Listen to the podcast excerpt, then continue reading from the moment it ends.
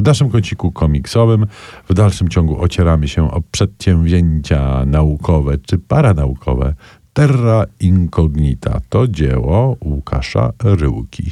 Tak, dzieło spore, dużych rozmiarów komiks, którego głównym bohaterem jest robot, robot wędrujący przez, no właśnie, planetę, planety, światy najróżniejsze. To jest taki komiks, który trudno jest streścić, bo on nie jest specjalnie opisywany w sensie fabularnym, on nie ma takiej jakby zamkniętej, wyrazistej fabuły w sobie, tylko jest ciągiem, pewną, pe- ciągiem sekwencji, pewnych obrazów, czasem wydawałoby się właśnie takich przygodowych, czasem zupełnie surrealistycznych, gdzie ewidentnie poetyka obrazu, jakaś taka wizja fantastyczna bierze górę nad samą fabułą czy, czy opowieścią. To jest interesujące, bo y, także formalnie, bo większość tego komiksu to jest czerń i biel, ale czasami przebija się kolor, czasami przebija się ta paleta barw podstawowych. Jednym słowem, to jest taki komiks do powolnego bardziej oglądania niż czytania, tam za dużo dialogów nie znajdziemy, takiego wchodzenia w jakąś taką surrealistyczną i bardzo autorską wizję.